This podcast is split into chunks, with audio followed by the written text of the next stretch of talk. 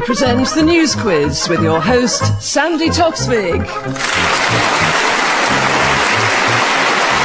Hello and welcome to the news quiz. This week coming from Dorking as part of the Arts Alive Festival. And we start with a cutting from the Telegraph read by Charlotte Green. The unveiling of Noah's Ark art project at Baden Powell and St Peter's Middle School in Poole was abandoned after the school was flooded following heavy rain. Now, thanks to Robert Fowle for sending that in. Now, let's meet the teams. Will you welcome first, on my right, Andy Hamilton and Clive Anderson. And opposite them on my left, Jeremy Hardy and Fred Macaulay. Andy, I'm going to make it really easy for you this week. For two points, what's your first question? What, what, do you think that the topic that everybody goes, oh, that'll be the first question? Is it Wavy Davy? It is Wavy Davy. right. That's two points for Andy. this is Wavy Davy Cameron, who was uh, in charge of the Tory conference this week, and it was a, a polished performance, and that was just his face. Um, and he's he's managed. I mean, it's an extraordinary thing. He's managed to transform the Conservative Party so that it's no longer the Conservative Party. It is now a New Labour tribute band. um, and he, he, he, complimented Tony Blair on just about everything he'd done. The only place where he took issue with Tony Blair was he said he, he wanted to move away from government by sofa. Now, I feel the way things have gone in recent years, being governed by a sofa is quite an attractive proposition. um, I'd say that generally items of furniture tend to make fewer mistakes than people do. This is madness. You want the country to be run by, what, three easy chairs and a poof? Yeah. Three easy chairs and a poof. That's like a very small cabinet meeting with Peter Mandelson taking notes. I think that's. It does seem to have made a difference, though, Cameron. I mean, there was that sort of decade, wasn't there, of Tory decline when we had all those bald and baby-faced, useless men, and now at least we've got a baby-faced, useless man with hair, and I think that. Steady. Yeah. You're in the minority. Yes, speaking as a William Hague tribute band myself, I don't know if I'm getting old, but I find it hard to hate David Cameron. I just feel like anybody who is so loathed by so many Conservatives can't be all bad. Quick supplementary question. Which Tory had to eat humble pie for promoting pies? Oh, this is, it was always the same answer. It's always the same question. It's always Boris yeah, Johnson. the answer is always Boris Johnson. Yeah. yeah. He wants us to eat uh, Jamie Oliver, which I think is perfectly good, good policy. I think he's the thinking woman's John Prescott, isn't he? Uh, the first question was indeed about the Conservative conference, which was held in Bournemouth this week, as David Cameron attempted to reposition the Tories as a more caring, sharing political party. And it was Boris Johnson who apologised for criticising Jamie Oliver's healthy eating campaign and hailed the chef in the end as the Messiah. Um, uh, so Andy gets two points and Clive gets bonus point. And indeed, Clive also gets the next question. Whose search for the ugly side of the beautiful game has gone into extra time? Ah, ah, yes. All the money in the country is now owned by football players' agents. Oh, right. And there's some suspicion hangs over a, a small 99% of transfers. Uh, and so an in-depth inquiry has been launched by Lord Stevens, who used to be the top policeman in London and he's been watching Panorama, which uh, uh, gave him all the evidence anyway, but not, but not quite enough. Uh, so he needs another three months in the hope that the BBC do another programme on it. And, uh, it's all, it's all, um, it's money. It's the, the love of money is the root of all evil. And football is much better. It was amateur, and they were only paid twenty pounds and Jimmy Hill a week, and that was fine. It's been destroyed by that. Do you know, I once stood in. This is absolutely true. I once stood in at the very last minute and it turned out to be the Football Association annual dinner, and I was standing in for Sir Alec Ferguson. so did you just go on stage and mumble? Dear, uh, sorry, you know,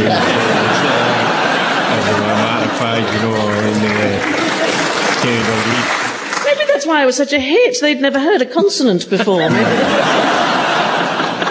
Lord Stevens, isn't he supposed to be doing the conspiracy theory that Princess Diana was murdered inquiry thing as well? Yeah, but now apparently he's found out that she was done in by Harry Redknapp.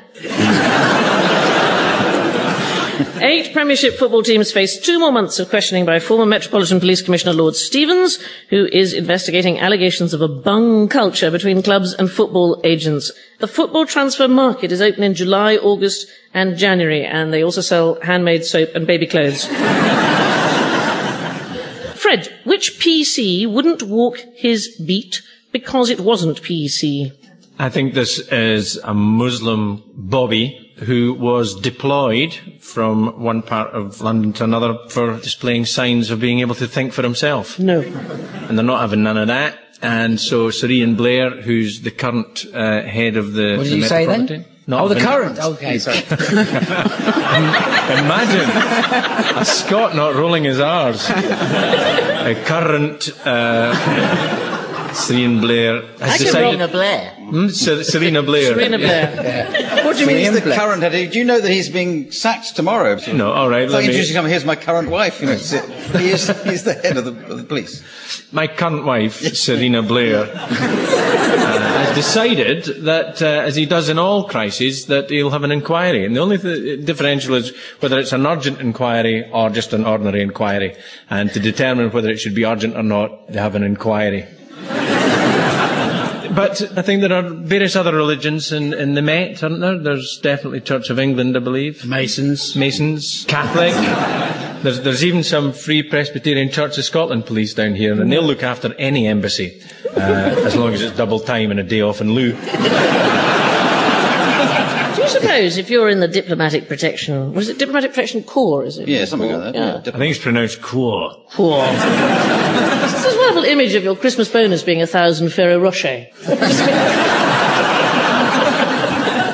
Uh, the Metropolitan Police Commissioner Sir Ian Blair has called for an urgent review into the decision to excuse the Muslim policeman Alexander Omar Basha from guarding London's Israeli embassy. The Metropolitan Police Deputy Commissioner Paul Stephenson said that the move was to do with risk assessment and was not actually about political correctness. Since the news broke, the Association of Catholic Policemen have announced that they have a moral objection to policing gay events, while gay policemen have issued a statement saying they have a moral objection to policing Madonna concerts because they're so 1995.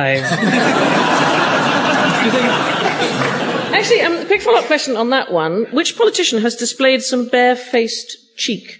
And- Boris Johnson. Or Is this in- in- Jack Straw being weird? this is Jack Straw Jack being weird. Straw appears to be a bit of a ladies' man because when Muslim women come wearing a veil to his surgery, he's asking them to take it off. He's saying, hello, my dear. Perhaps we could get a little bit more comfortable. He must think he's got some incredible powers. I think, well, I've always been very modest in my dress, Mr. Straw, but now you put it like that. Oh, my hijab's fallen off. Oh, and the plumber's arrived. I mean, what, what's going through the man's mind? But it's true. there is something though about seeing the mouth and nose of a person when you're talking. I mean, apparently that's how he can tell Tony Blair's lying. Um, it's not whether his nose is growing, but his mouth is moving, and then you can tell. So. Uh, Muslim women in the UK who wear full veils make better, positive relations between communities more difficult. The Commons leader Jack Straw has said he does ask them to take the veil off when he meets with them, and he has also asked all Jewish visitors to tuck into a plate of ham sandwiches. Uh, so there was two points to uh, to Fred for rolling his arse, and um, one for Jeremy uh, for the bonus point. Jeremy, Ah. whose long goodbye tour began with "Here's one I made earlier." This is, I missed Blue Peter. Ordinarily, I'm quite keen, although since there was that awful scandal where Christopher Trace wore a sports jacket with slacks, I did stop watching. um, but uh, Tony Blair was on, and Konnie Huq was not a very good questioner, I didn't think, because there was a questioner about, can you cook? And he said, well, you know, can I make good spaghetti bolognese? And she should have said, answer the question, Mr. Blair. can you make spaghetti bolognese? Can it be prepared in 45 minutes? But this is his exit strategy, is to withdraw from politics gradually. Well, they could do they, on Bloomsbury. They always used to have the tortoise that they brought out of hibernation, and they could bring Gordon Brown out of hibernation. He's been in his little box, number eleven. Let's see if he's still alive after waiting on the. yes, he is. Fantastic. See, It's Gordy the tortoise. You need, to, you need to be on telly to see Clive do the Gordon Brown tortoise face. It's quite a it's quite a difficult thing to pull off, isn't it? A tortoise. That's why they've never been bred very successfully. I think. There was a great moment on the, the Blue Peter where um, uh, the question came in saying, well, who's the most famous person you've had visit in number 10 Downing Street? And he said, well, it would, would have to be uh, Nelson Mandela or, or Bill Clinton. And then he suddenly said, has George Bush been here to an aid? And you heard a voice say, yes, yes, and George Bush. It obviously made quite an impression, George. He should have known that. It was all over the papers that a maniac had been caught in the grounds, wasn't it? It's very, very good. Uh, so the questions were about Tony Blair appearing on Blue Peter this week to answer children's questions about life at number 10. And he was very sweet, uh, talked about making spaghetti and showing everybody how you could make a report on weapons of mass destruction out of empty loo rolls, sticky back plastic. and at the end of round one, the scores are exactly even. Andy and Clive have five, and so do Jeremy and Fred. We start round two with a frankly gratuitous cutting from Engineering Talk. High load capacity achieved by using larger balls than standard ball screws combined with high precision shaft and nut assemblers. And I'll be honest, we've been saving that just to hear Charlotte read it. Um, thanks to Steve Yates for emailing that. Now then, Andy, have a listen to this. The taxman's taken all my dough and left me in my stately home, blazing on a sunny afternoon. And I can't sail my yacht, he's taken everything I got. All I've got's this sunny afternoon. That was the Kinks. Yeah. I sometimes sit in for Jeremy Vine, so I know what to do at the end of those. That was very Thank you, the Kinks. Very Now, Andy Hamilton. Um, Andy, who won't be sailing his yacht, lazing in his villa, or racing his horses on this sunny afternoon? Is this a question that might involve the Inland Revenue? Uh, yes. Because I don't like answering those.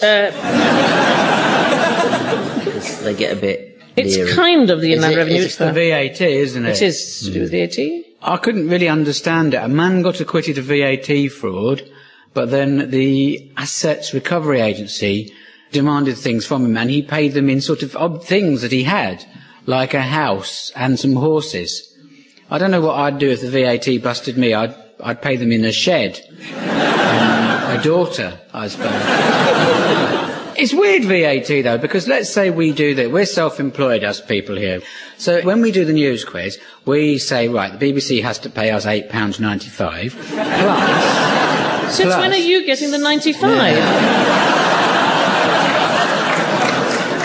That's London waiting. Oh. Eight pounds ninety-five. I get seven fifty. But you make it up on the travel expenses, I- don't you? The good news is I get it in cash, and after I've given Harry Redknapp seventy-five pence, I'm still on six pounds seventy-five. no, you didn't mean Harry Redknapp. You meant a fictitious person who won't sue you. Oh God, you're legal at every turn, aren't you? Now I owe you my six pounds seventy-five for that. Well, it is a marvellous story, this, of uh, British justice in action. Last year, the Irish multimillionaire Dylan Creven was found not guilty of VAT fraud. But there is this new government department, has this fantastically macho name, the Assets Recovery Agency, and they basically don't take no for an answer. They continued to pursue him in a civil action, and he had to pay over 18 million pounds in compensation, give up a villa in Marbella, a flat in Knightsbridge, and four racehorses. And just imagine what they would have got if he'd been guilty. I mean, it's... Just imagine the state of their office. I mean, oh, can we keep them? No, you can't keep them. They're assets recovery. Oh, but they're cute. That's two points to Jeremy. Uh, Clive, why is Big Mother bringing big business into the home?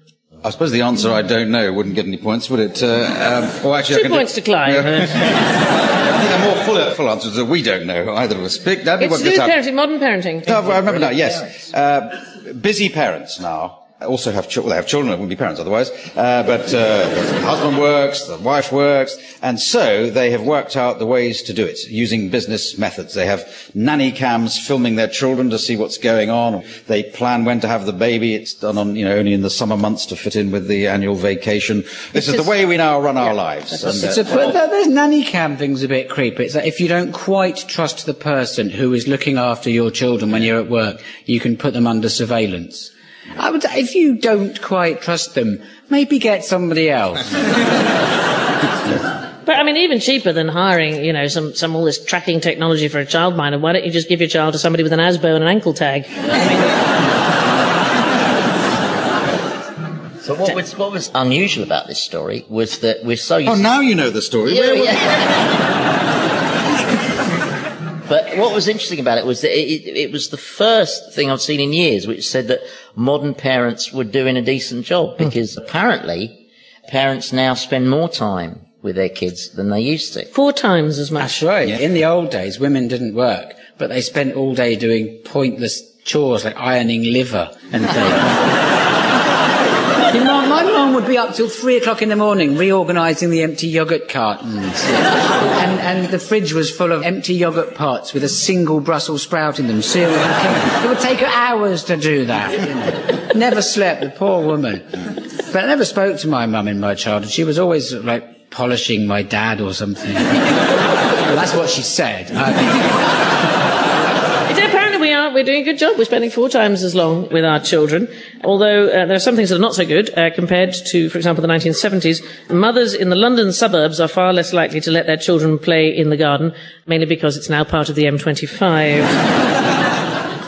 Uh, but it's a report by think tank, the Future Foundation, and it claims that a new generation of super parents are bringing business-like attitudes and technology into family life to help juggle the demands of work and family. So that's two points to Clive. Fred, who is denying he's got reds under the bed, reds on the bed, or reds anywhere near the bed? This is a, a story, I think, that has come down with me from north of the border. It's just a gift for you. Uh, excellent. It's uh, our illustrious and colourful MSP, Tommy Sheridan. Do you all know who he is? Oh, yeah. no, one person doesn't. Uh, They don't have socialists in Dorking. The Countryside Alliance got rid of them years ago. The person who said no is the uh, member of the Dorking Swingers Club, and uh, he's asked her to say that he uh, doesn't know her and she doesn't know him. I think what I'll do is run everything past Clive and see Yeah. what gets broadcast. He, he was Tommy found not guilty at his trial. Just bear not- that. Well, was it not a civil case? Was it not a libel case? Oh, I'm, you're quite right. He, he succeeded in his libel action. Correct. You're quite Well, I'm not uh, sure I'd pay much for Clive as No. a lawyer, would you?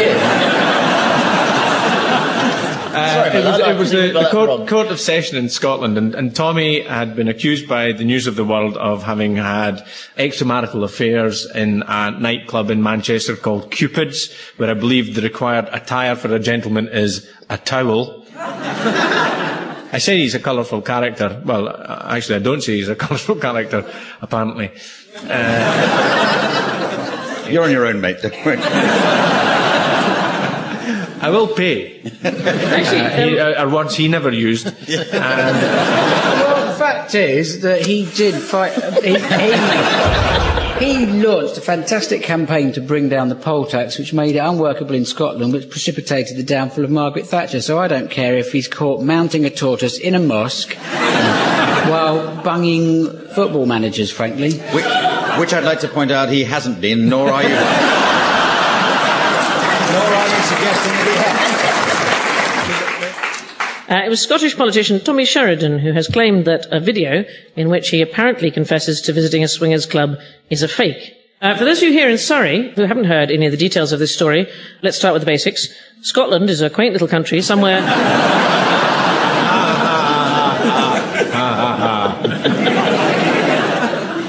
It's the end of round two.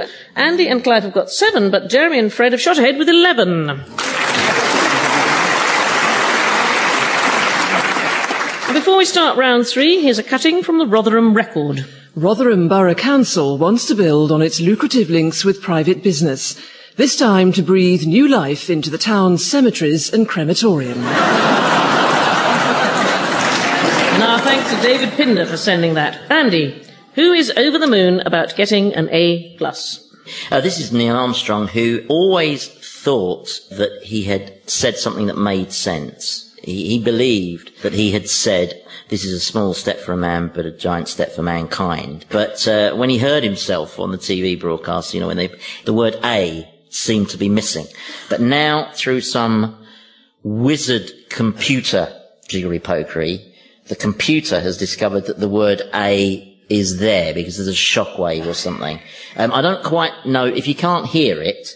It seems to me that it isn't there. That's the usual rule of thumb. But what struck me was it's really hard on Neil Armstrong. Can you imagine the pressure? I mean, it's like giving the most pressurized after dinner speech in the world, isn't it? Because he sat in the capsule for five hours before he came out and went down the ladder. Can you imagine what went, and what happens in those situations is you think, right, I've got exactly the line I'm going to say, and it's going to be epoch making, historical moment. But I mean, the sheer wonder of it, surely you're going to get the go, me, I'm on the moon. surely. Which is presumably what he one did. of those words wasn't heard. By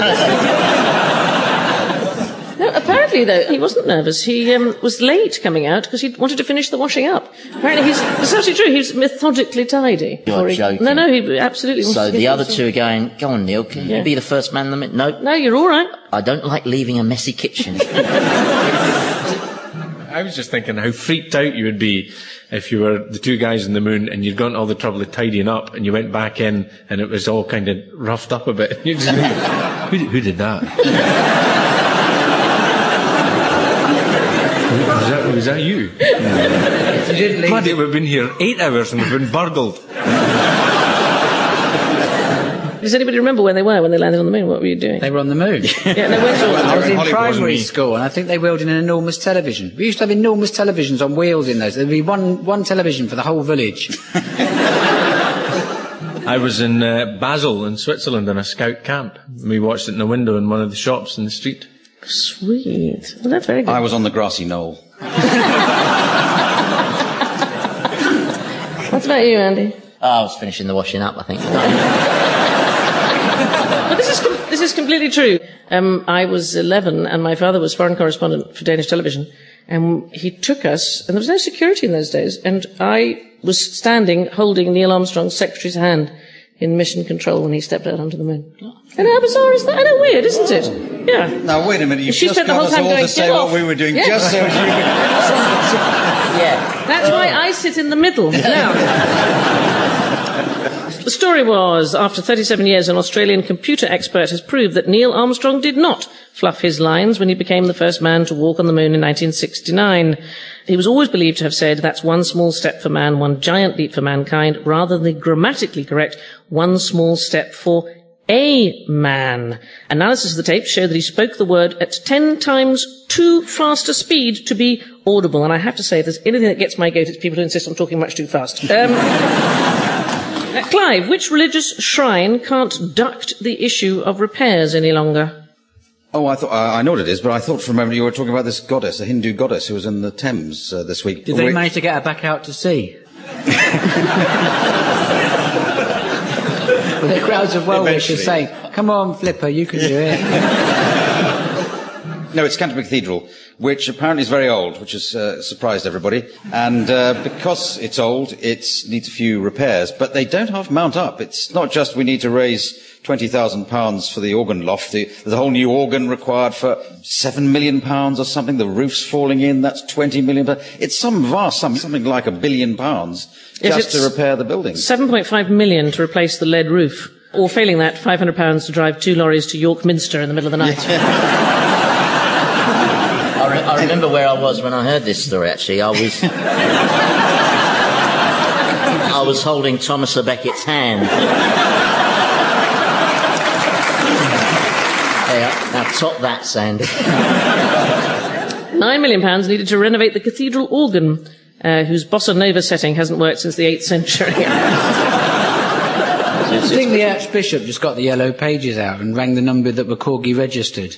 And they come round and go, oh, she's all going to have to go, all this, look, you see. By the time they get it all done, Wembley Stadium will need rebuilding again. So. Perhaps they could get those builders in from the Wembley Stadium. They could have it ready for the second coming.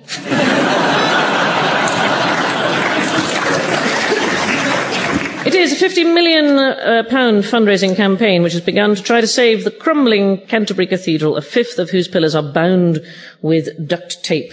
Uh, Jeremy, how will stolen phones set thieves' ears ringing? They're producing phones with a screaming device on it. So what happens is you're on a train or something and you hear this screaming noise and you realise that somebody among you has stolen a mobile phone. So you carry out a citizen's arrest, as we all do. all right, son, do the sensible thing. Give me the phone. He says, back off. Back off, copper. Come on, lads. Come on. It's not worth it. Give me the phone. I'll text. I'm prepared to text. I think it's a fantastic idea. It just it needs more of it though, because I'm always losing things like this. And the phone that told me it was stolen would be great. But I, when I'm looking for it, where's my phone? I wanted to shout out, "I'm in your other jacket pocket, you stupid old fool! It's upstairs. Uh, Come up here. Come and find me up here." Or, "Whoa, you've left me in the back of the taxi." Uh, that, that's an ideal thing. And I want all my other things to do that. My if keys could do it, my phone, my watch. Why are you looking at me as though I'm some mad person? Everybody does it. Don't we all do this? It's sad when people get to this age. isn't it? And Do you know he's actually another- too old for grumpy old men? It screams if it's been stolen, but if you've just mislaid it, it just goes in a huff. Security experts have devised a system which triggers a high-pitched screech on a mobile phone if it's stolen. And uh, previously, you could only get really the sort of same effect uh, if you rang up Cherie Blair and told her Gordon wanted to pop round and measure for curtains. Before we reveal the final scores, let's hear the cuttings the teams have brought along. Clive, Uh, this is from Friday Ads Pets column sent in by Max Ross of Worthing. Five half pedigree British short hair kittens for sale. Mum, British short hair blue. Dad, Moggy. Lucky I didn't catch him. Fred. This has been sent in by Daniel Gibbard, and uh, it's not strictly out of a newspaper, it's from a website. They looked at the Met Office website, and here's what it says for winter 2006-2007 forecast. Temperature over much of the European region, the situation is now finally balanced, with approximately even chance that the winter will be colder or warmer than average. Jeremy. This was sent in by Maggie Box of Wimbledon, not far from Dorking, and it's from the Times. A man caught at the airport with six eggs from endangered species hidden in his underwear was fined 25,000 Australian dollars. Wayne Floyd was about to fly to Bangkok when a customs officer noticed a suspicious bulge. A judge rejected his claim that he wanted to surprise his girlfriend. Now let's take a look at the final score. Uh, Andy and Clive have got 11, but this week's winners are Jeremy and Fred with 15. And